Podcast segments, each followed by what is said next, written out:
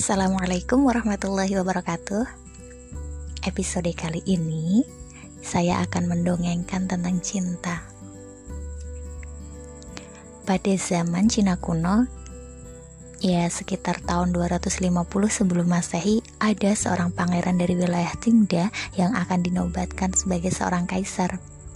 Akan tetapi, sesuai hukum yang berlaku, dia harus menikah terlebih dahulu. Ini artinya sang pangeran mesti memilih calon ratu dan dia harus menemukan gadis yang dapat dipercaya sepenuhnya. Atas nasihat seorang yang bijak, sang pangeran memutuskan untuk memanggil semua perempuan muda di wilayah itu dan mencari calon yang paling pantas di antara mereka. Berita tentang persiapan-persiapan untuk acara tersebut sampai di telinga seorang perempuan tua yang sudah bertahun-tahun mengabdi di istana. Perempuan tua ini menjadi sangat sedih sebab anak perempuannya diam-diam menaruh hati kepada sang pangeran. Sesampainya di rumah, si perempuan tua memberitahukan hal ini kepada anak perempuannya dan betapa kagetnya dia ketika gadis itu mengatakan akan berangkat ke istana perempuan tua itu sangat cemas sebagai seorang kaisar. Akan tetapi, sesuai hukum yang berlaku, dia harus menikah terlebih dahulu.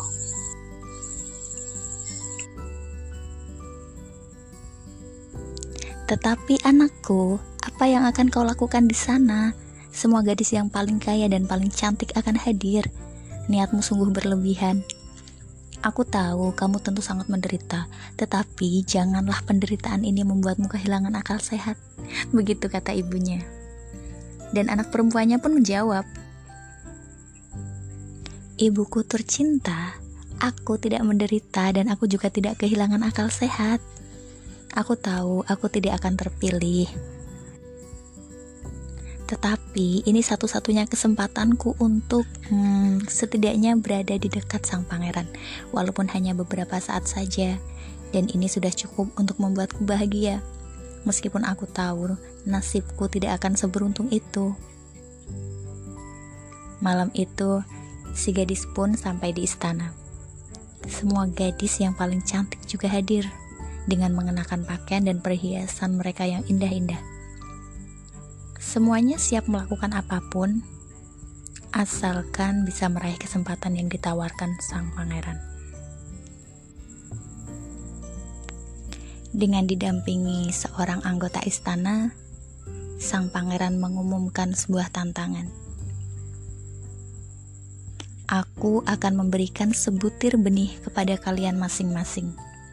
Dalam waktu enam bulan, gadis yang membawakan bunga paling indah, paling cantik akan menjadi calon ratu Cina.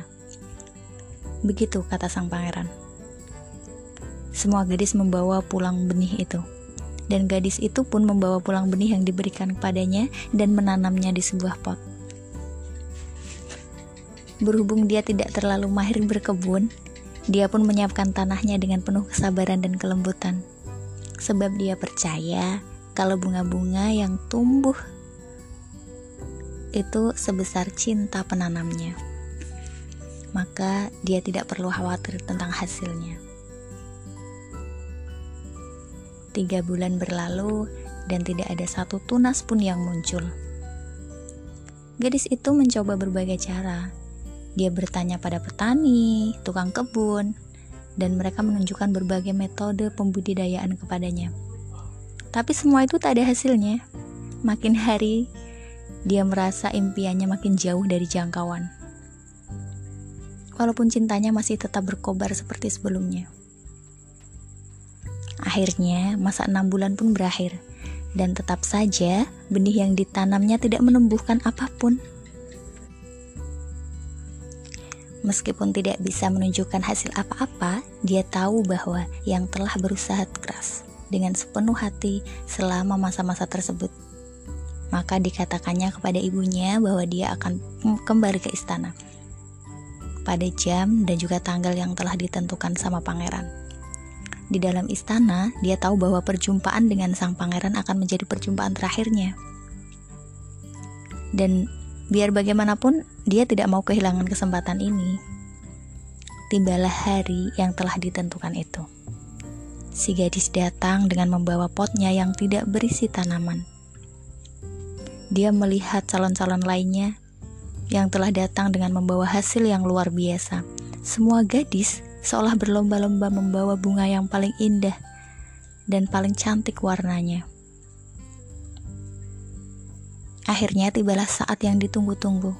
Sang pangeran memasuki ruangan dan mengamati setiap calon dan juga tanaman yang dia bawa. Beberapa saat kemudian, pangeran mengumumkan hasilnya. Dan anehnya, terkejutnya, sang pangeran memilih anak perempuan si pelayan sebagai istrinya gadis-gadis yang lain yang hadir di sana mulai memprotes. Sebab sang pangeran memilih satu-satunya gadis yang tidak membawa hasil apa-apa. Dengan tenang sang pangeran menjelaskan rahasia di balik tantangan yang diumumkannya. Gadis ini adalah satu-satunya yang menanam bunga yang membuat dia layak menjadi seorang ratu, yakni bunga kejujuran. Semua benih yang kubagikan adalah benih steril dan tidak mungkin bisa menumbuhkan apa pun. Sekian dongeng kali ini. Terima kasih sudah mendengarkan. Assalamualaikum warahmatullahi wabarakatuh.